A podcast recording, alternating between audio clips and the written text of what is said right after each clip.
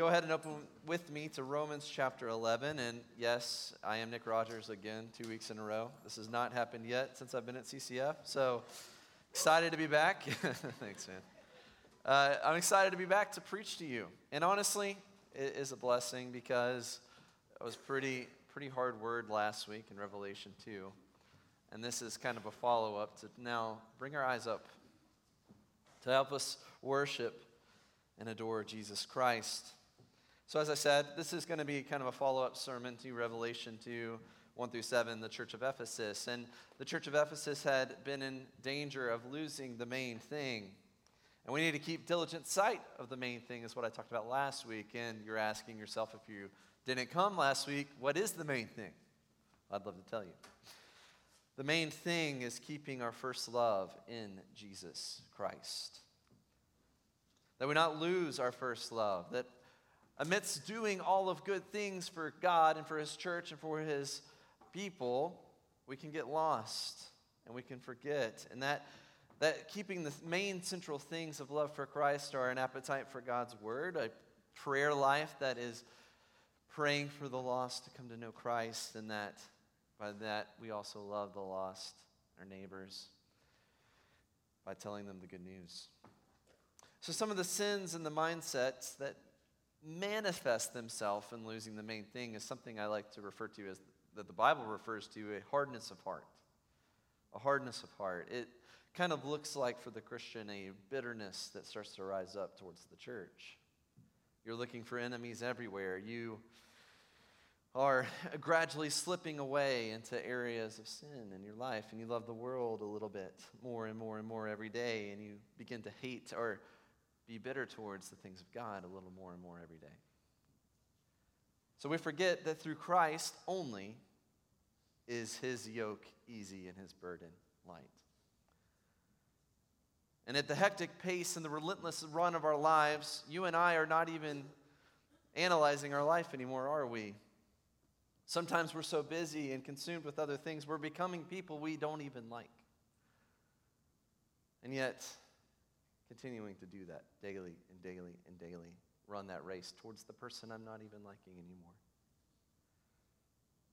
So we could be like Ephesus.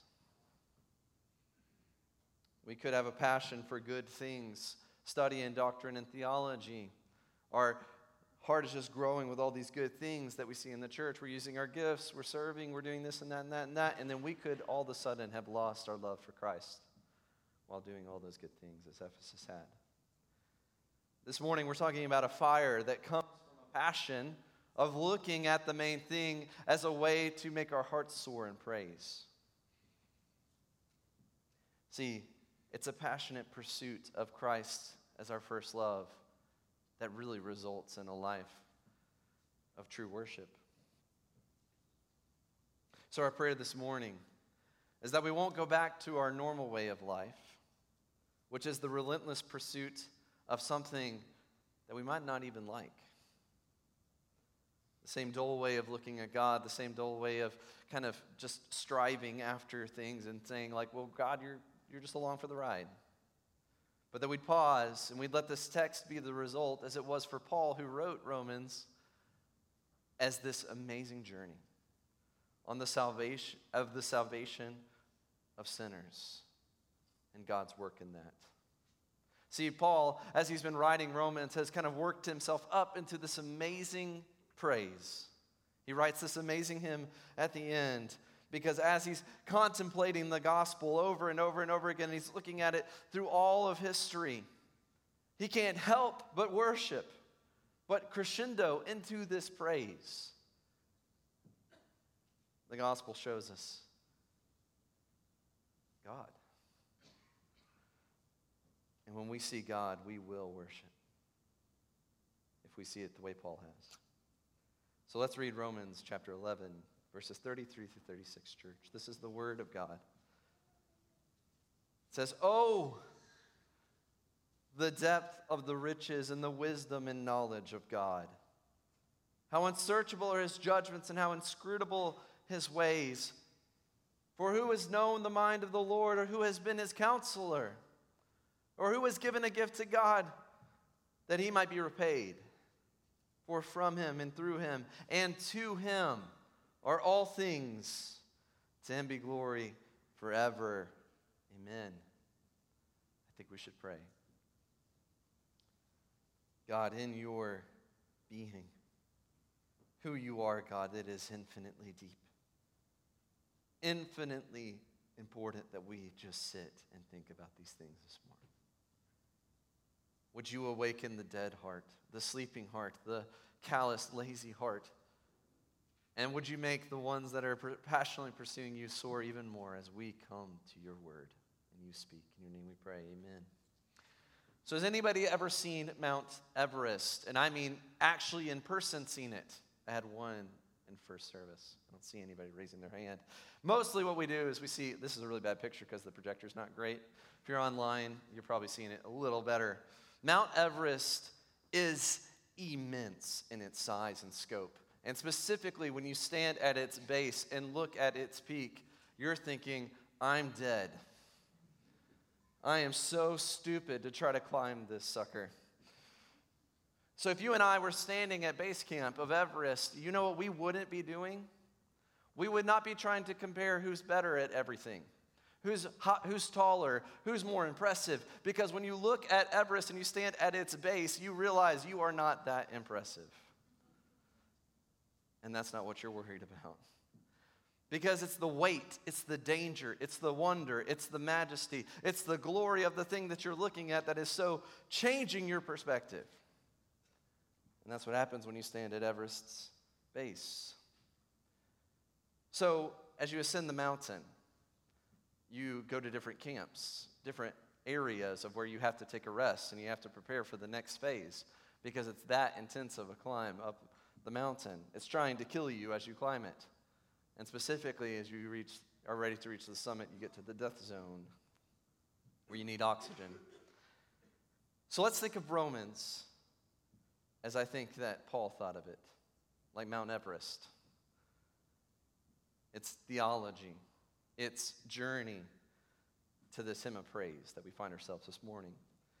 Here's some different camps. Obviously, there are more, but I'm just thinking briefly for us this morning. Let's consider some. Romans 9 1, 16 through 17 is very crucial.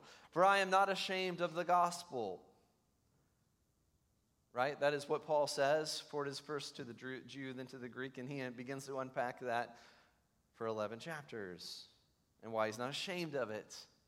Camp 2, Romans 3 21 through 24. Despite our sinfulness, God in His mercy has saved us through Jesus Christ. What an amazing gift! You and I are dead in our sin. We didn't even want God, but God has so wanted us that He has adopted us into His family through faith in Jesus Christ. You can already feel it building. Camp 3, as we ascend the mountain, Romans 5 11, the mercy and grace is so good that not only does God save you, He invites you to be with Him forever. The gospel is way better than we could even imagine, and He keeps going. Camp 4, Romans 8. Even the non Christians here this morning might know Romans 8. What can separate us from the love of God? Nothing we are beginning to see the splendor as we ascend the mountain. And I love the end, 38 through 39. He's building on these truths, these challenges. Everything was against the gospel coming to the world. And yet, God, through his sovereign mercy, has saved his people. And there is nothing in the universe that can separate you from God's love if you're a Christian this morning. And that is worthy of an amen. If you're a Christian, nothing can separate you from Christ's love. You feel how good the gospel is? And we're not done. But what's really interesting is he summits the hill. it's not a hill, it's a mountain.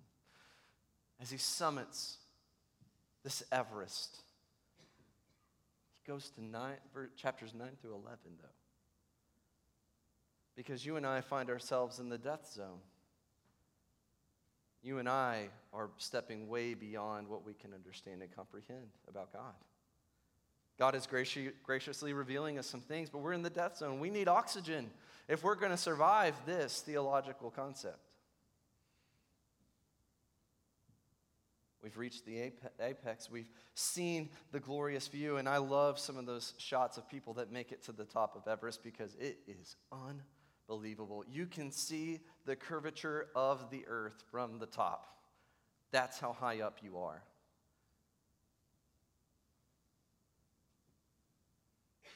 And he sees God's saving work and its glorious mystery of his sovereignty and people responding to the gospel. And the gospel is for both the Jew, who is God's chosen people in the Old Testament, who have led us to this point, and now the Gentile together.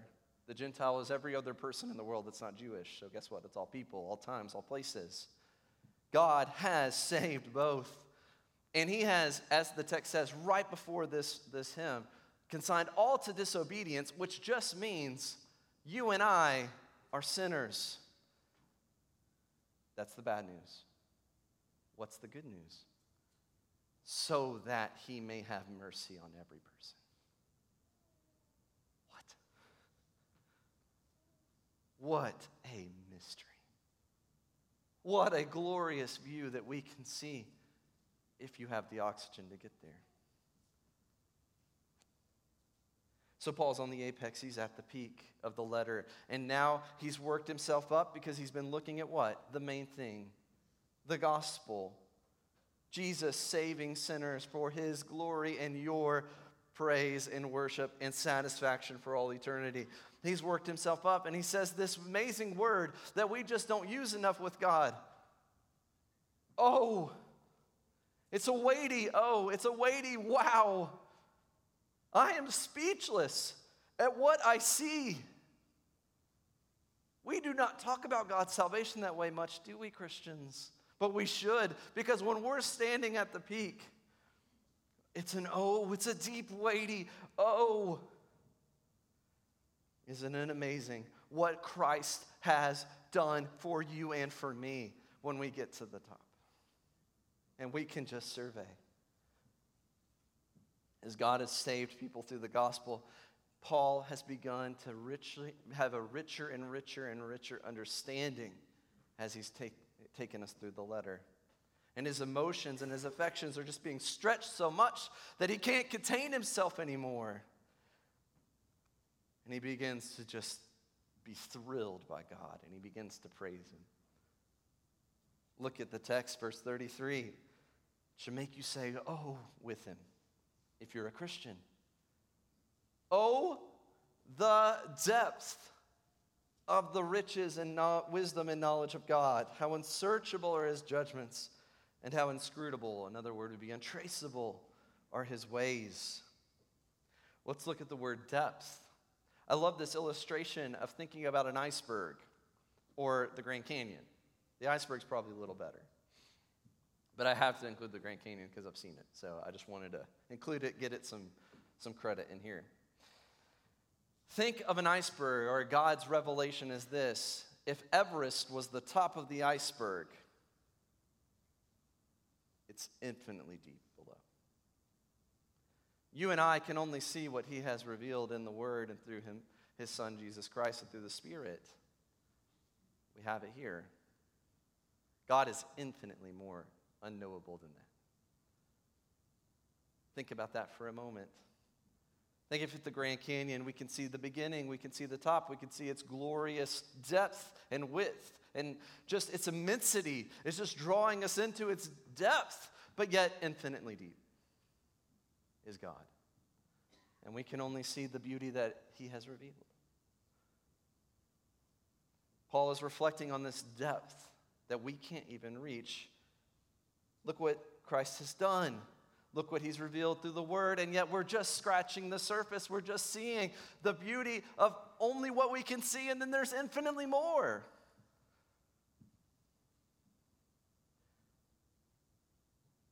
God is infinitely more marvelous and magnificent than you and I have even dared to dream of. You can't even know how rich you are. He makes billionaires look like beggars just his riches of his knowledge. And we haven't even got to the other stuff. He's so rich in knowledge and wisdom.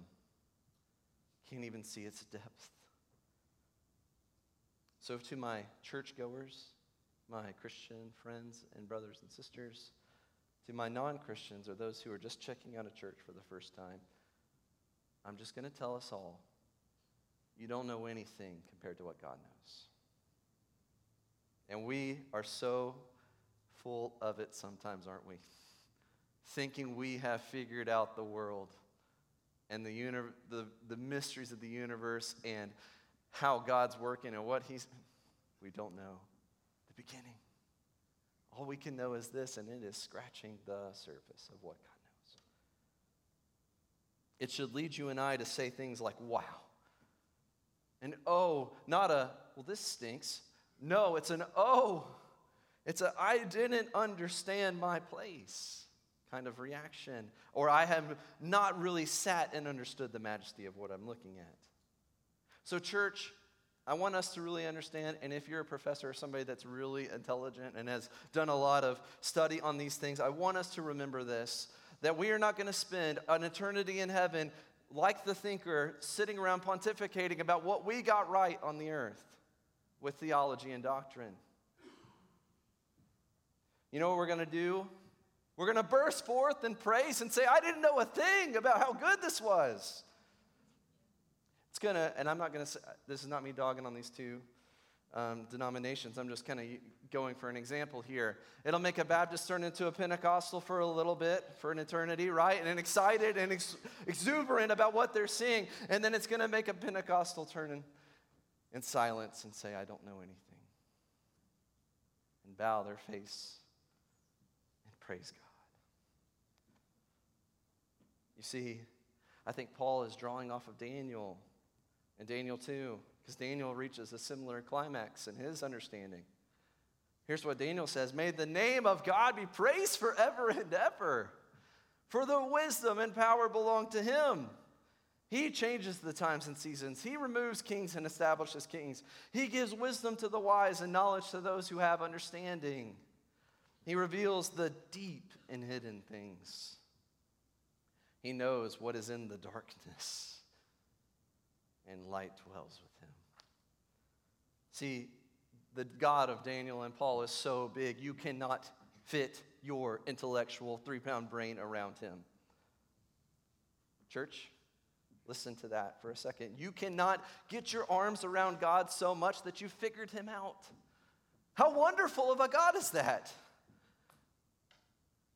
And in verse 33, Paul just cannot say anything other than, Oh, the depth of the riches and the wisdom and knowledge of God. So ponder this with me too that we will spend every single second of every day in heaven internally, incrementally knowing and learning about God, and you will never be exhausted and you will be eternally satisfied by it. And that's not to mention the other awesome stuff you get to do in heaven. That's just one aspect. So God has hidden these things from us. He's given us a revelation. But at some point, human beings have to come to the point where Job came to, which is where we start talking about things we don't understand. And God has to say, Stop talking. You need to get back up on top of that mountain and you need to look at what I've done. And you need to remember who I am. Because we speak about things we didn't understand because we are not done talking about the word depth. You're like, oh no. Where do we go from there? I want to tell you about an interview on NPR. I like NPR, it's comforting, nice. They talk very quietly and, and chill, which I like, appreciate.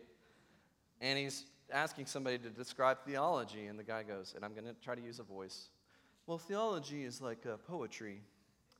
Since you know, religion is a man made concept and theology is man made. It's just what you think it is, and it's your creative ambitions coming into your mind.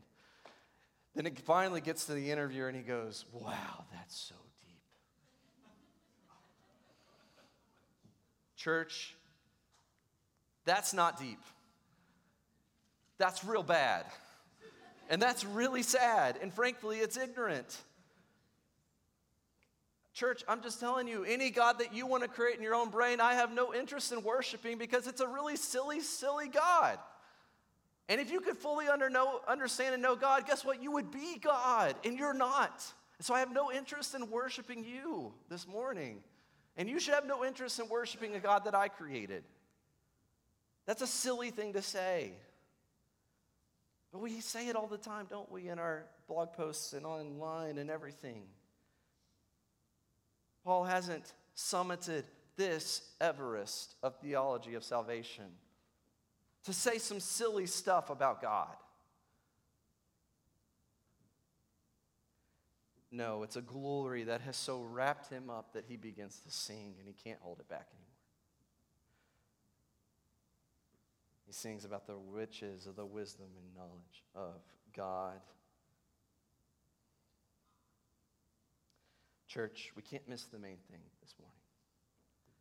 The main thing is that we need to love Jesus Christ, who is our first love. And boy, is he not worthy of worshiping. How good is God that he would save the very people who hate him? John would say, The light has come into the darkness, and the darkness has not overcome it, but people rejected the light. You're here rejecting Jesus this morning, but Jesus has not rejected you. You are his enemy. You fight against him. You are pushing against God this morning. I'm here to tell you God loves you. And that is unbelievably good news. It's so glorious news that it can lead you to a life of satisfaction and worship. If you just believe and repent and trust in Christ and faith. Sinclair Ferguson says this the Jews needed to understand what Paul was saying because they had found themselves in the role of the prodigal son. They weren't the prodigal son, they were the big brother. And in that story, the Gentiles are the prodigal son. They've went, they've squandered God's inheritance, everything God had told, had given them, all this good things, and they had rejected God and spit on him and t- done their own thing. And what had God done when they came back? Killed the fatted calf. He gives them the robes. He welcomes them back into, their, into his home. And what did the Jews do? As the big brother, they're mad and they're jealous and they're frustrated. You didn't do this for us, God. And God's like, Yes, I did. I gave you my only son. And can't we be like that too?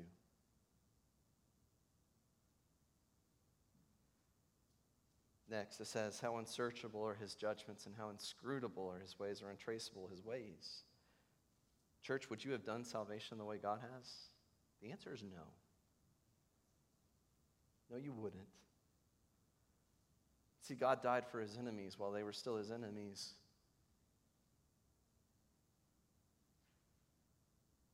Church, God has covered up his tracks in the most amazing way because we could never trace out his tracks. Even if he was like, Yeah, I'll just let you know, every, here's everything to discover, could never discover it. It's infinitely undiscoverable. So God has, he's untraceable because you can't know something infinitely like God can. And it's amazing. It's supposed to lead you to praise. See, every atom in the universe, by the way, that's really low in like the matter order, right? It's like infinitely small, and then, you know, string theory, and like all the other things that go infinitely smaller and smaller and smaller. God knows all those things. He holds them exactly the way He wants to. And God knows the infinitely unknowable things of the darkness and the infinity of the universe, and every galaxy, and every black hole, and every star that we'll never see. We find ourselves in the middle of those grand things, don't we? We're in between the infinitely small and the infinitely large. And I think that's on purpose. Because his ways are untraceable. God is sovereign, God is free. God does not need us to tell him what to do and where to go. That's why it's so important that you and I were given a Bible by God so that we can know him and understand what he wants us to see. He's revealed the most beautiful things about himself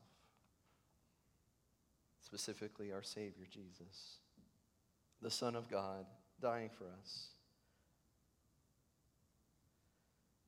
And as we trace out our lives and the people in the Bible's lives, what's amazing is they are so concerned and so confused about what God is doing. They even say, God, you've abandoned me, and He hasn't done so. And only to find out later in the story that God had never abandoned them. God had loved them so much and had given them so much, but they just, it didn't line up with their expectations of what God had for them. That's the Bible's full of that. And look how God has done it in your life. Could you imagine you'd be sitting next to, if you're married this morning, the spouse you have? All of the things of the world trying to kill you with viruses and, and weather and all the other things that are coming against you to get you to this point, to this place right now. And God did all of it intricately. Wow. Isn't our God good? How untraceable is his ways, right?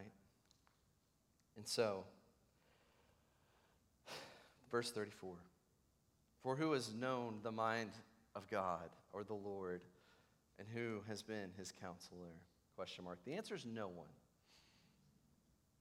God needs no other counselors. Why? Because his ways are completely perfect. We try to tell God, Lord, you clearly haven't seen this situation that I'm walking through, all this anxiety and stress. You clearly have no plan for what's happening here. You, you should do this a little differently. Or, hey, I see all this stuff in the world I see the way that these people love each other. I like this ideology. I like this social media feed. I like this way of living. I don't like your way of living. I do not like what you've said. So, therefore, God, I'm going to live my own way, and you can just figure out where you're at in that. We're really good about giving God a lot of advice, aren't we? And yet, He still died on a cross for us. Amazing. See, remember our iceberg and Grand Canyon illustration. This verse, again, doesn't mean that he, you can't know some things about God, right? There are things he has revealed in his word through his people. But he's an ice, if the iceberg is working out this way, right, it's Everest in its height, infinitely deep below. We can only see what God has revealed about himself. And again, church family, the one thing we should never do with God is the main thing we always do with God, isn't it? Is we give him advice. We're constantly telling him what to do. We give God no love, no delight, no worship, just advice. And, church, God doesn't need you to be his counselor today. He needs you to worship. You should worship him. And he doesn't even need that. He's already perfect in his ways. We get to. That's the beauty.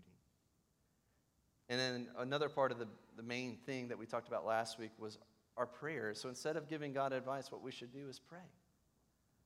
Pray in the submissive, humble act of telling God that He's in control and you are not. And it's awesome. That's a good place to be. That's a good place to rest your heart. See, the mindset of prayer is we have a need. God, would you come and help us with this need? I don't understand what you're doing. I want to glorify you in this. So, God, we love you and your will be done, right? Not my will, but your will be done as Christ prayed.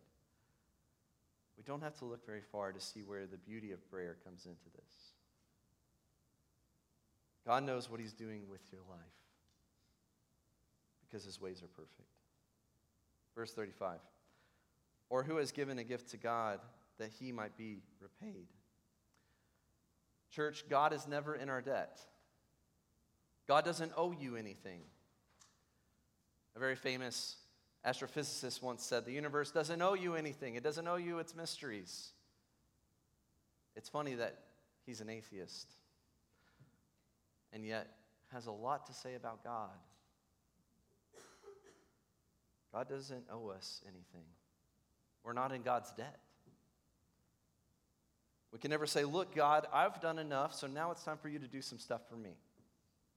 Can't do that with God. And we tend to put God on blast when He's not doing what we demand. So we are often bewildered. We're often stumped. We're often put in a tough place, and we're just begging God to change based on what we've done. God, I've done enough, haven't I? I've lived good enough. It's time for you to do something for me. That's why John 3:16 is so really amazing for you this morning.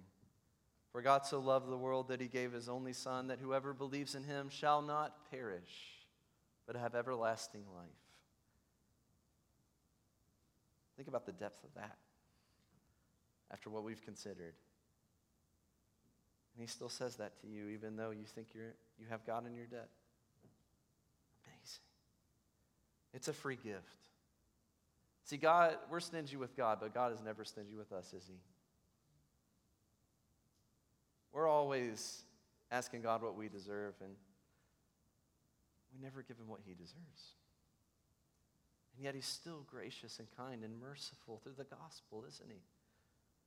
I just want that to hit you this morning in the best way, in the best way because it'll lead you to worship. It'll lead you to glory. See, this morning, we are unspeakably rich, aren't we? Nothing can stop God from accomplishing his promises. If he promises to love you and to satisfy you for all eternity, he will do so. So we don't need anything else. We need these promises. We don't need another employee. We don't need another friend. We don't need another parent. We don't need another spouse. We don't need another Fill in that blank. What we need is we need to come to the awesome reality that we are standing at the base of something unbelievably, unspeakably profound and majestic. That we come to what Martyn Lloyd-Jones said about a Christian. Martyn Lloyd-Jones was a famous British pastor. He had this really great British accent, so it won't come out the same way he says it. But here's what he says about a Christian He says, I like this forthrightness of the gospel people need to have their mouths shut or stopped. They are forever talking about God and criticizing God and pontificating about what God should or should not do and asking, what does God, why does God allow this and that? You do not begin to be a Christian until your mouth has been shut. It is stopped, and you are speechless and have nothing to say because you don't look at the foot of Everest and say, You're stupid. How dare you be so tall? But we do it with God all the time, don't we? How dare you save people the way you do? How dare you tell me how to live my life?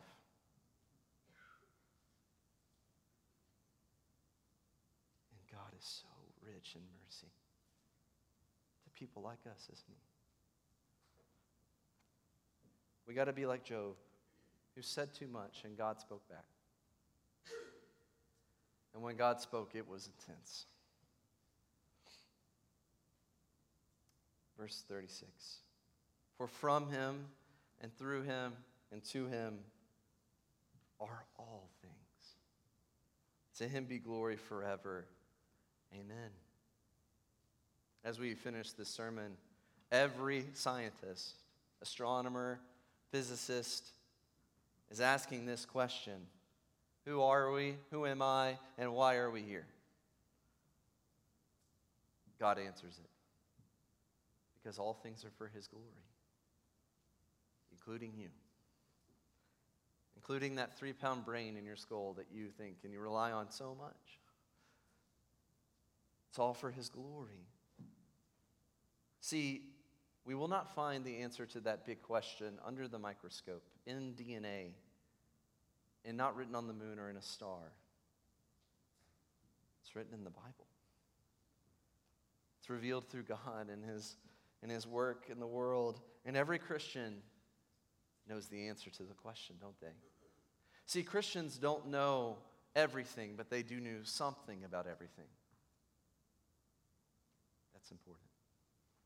Because all things exist for God. And they're all to Him, and for to Him be glory forever. So if you're here today and you don't believe in Jesus, you cannot outrun God. You may try to not listen.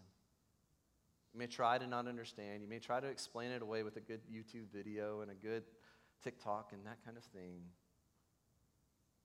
You can't outrun this God because you can't get your hands around him. He's untraceable, unsearchable. His riches of knowledge are so deep and wide and infinite. You can try to outrun God, but God, praise be to God that He has not tried to outrun us and, and not give it, He hasn't given us what we deserved. He's given us Christ and His sacrifice on the cross. And there are a couple people I want to end with who got it in history. The first one is Fanny Crosby. All right, oh gosh, I totally skipped ahead, but I'm gonna, yeah, I'm gonna go ahead and skip ahead. So skip ahead to Fanny Crosby for me.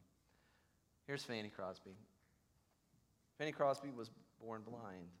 She had a rare condition. They saved her life, but couldn't save her sight. And she said this in an interview. She said, It seemed intended by the blessed providence of God that I should be blind all my life. And I thank him for this dispensation. If perfect earthly sight were offered me tomorrow, I would not accept it.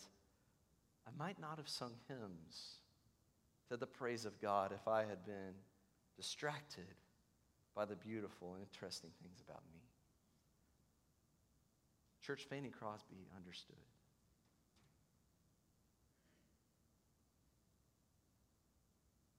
She understood. So did another saint, Saint William Cowper in 1777. He was extremely suicidal and had extreme depression and anxiety and fear. He tried to kill himself many times, and it was his friend John Newton who helped save his life. And John Newton was the writer of Amazing Grace, if you know that story. William never knew the glory and hope and the the satisfaction of knowing Christ fully on this earth, did he?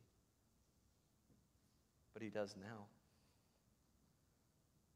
Here's what he wrote a hymn God moves in mysterious ways. God moves in a mysterious way, his wonders to perform. He plants his footsteps in the sea and rides upon the storm. You fearful saints, fresh courage take. The clouds you so much dread, don't miss this, are big with mercy and shall break, and blessings on your head. His purposes will ripen fast, unfolding every hour. The bud may have a bitter taste, but sweet will be the flower. And for us this morning in this text, blind to unbelief is sure to error and scan his work in vain. But God is his own interpreter, and he will make it plain. What is the chief end of man? To glorify God and enjoy him forever. And as I read this, I will be teaching on this passage tonight in youth group, and I thought it was important for us to read it. What's all of this meant for?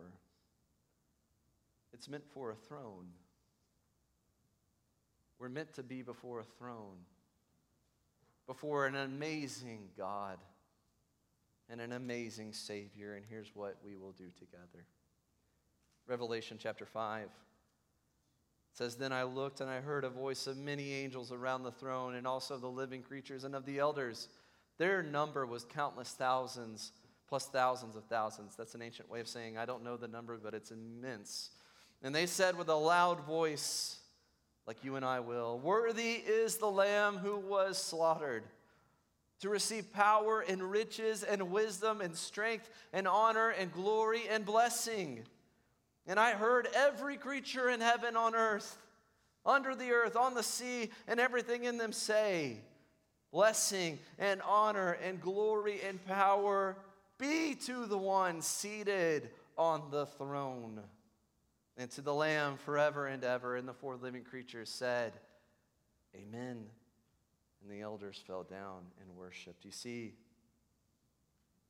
you and I were meant to taste glory. But we keep, we're, in a fallen world. We keep looking for other things to fill that void. But this morning, remember this. For, him, for from him and through him and to him are all things. To him be glory forever. Amen. Let's pray.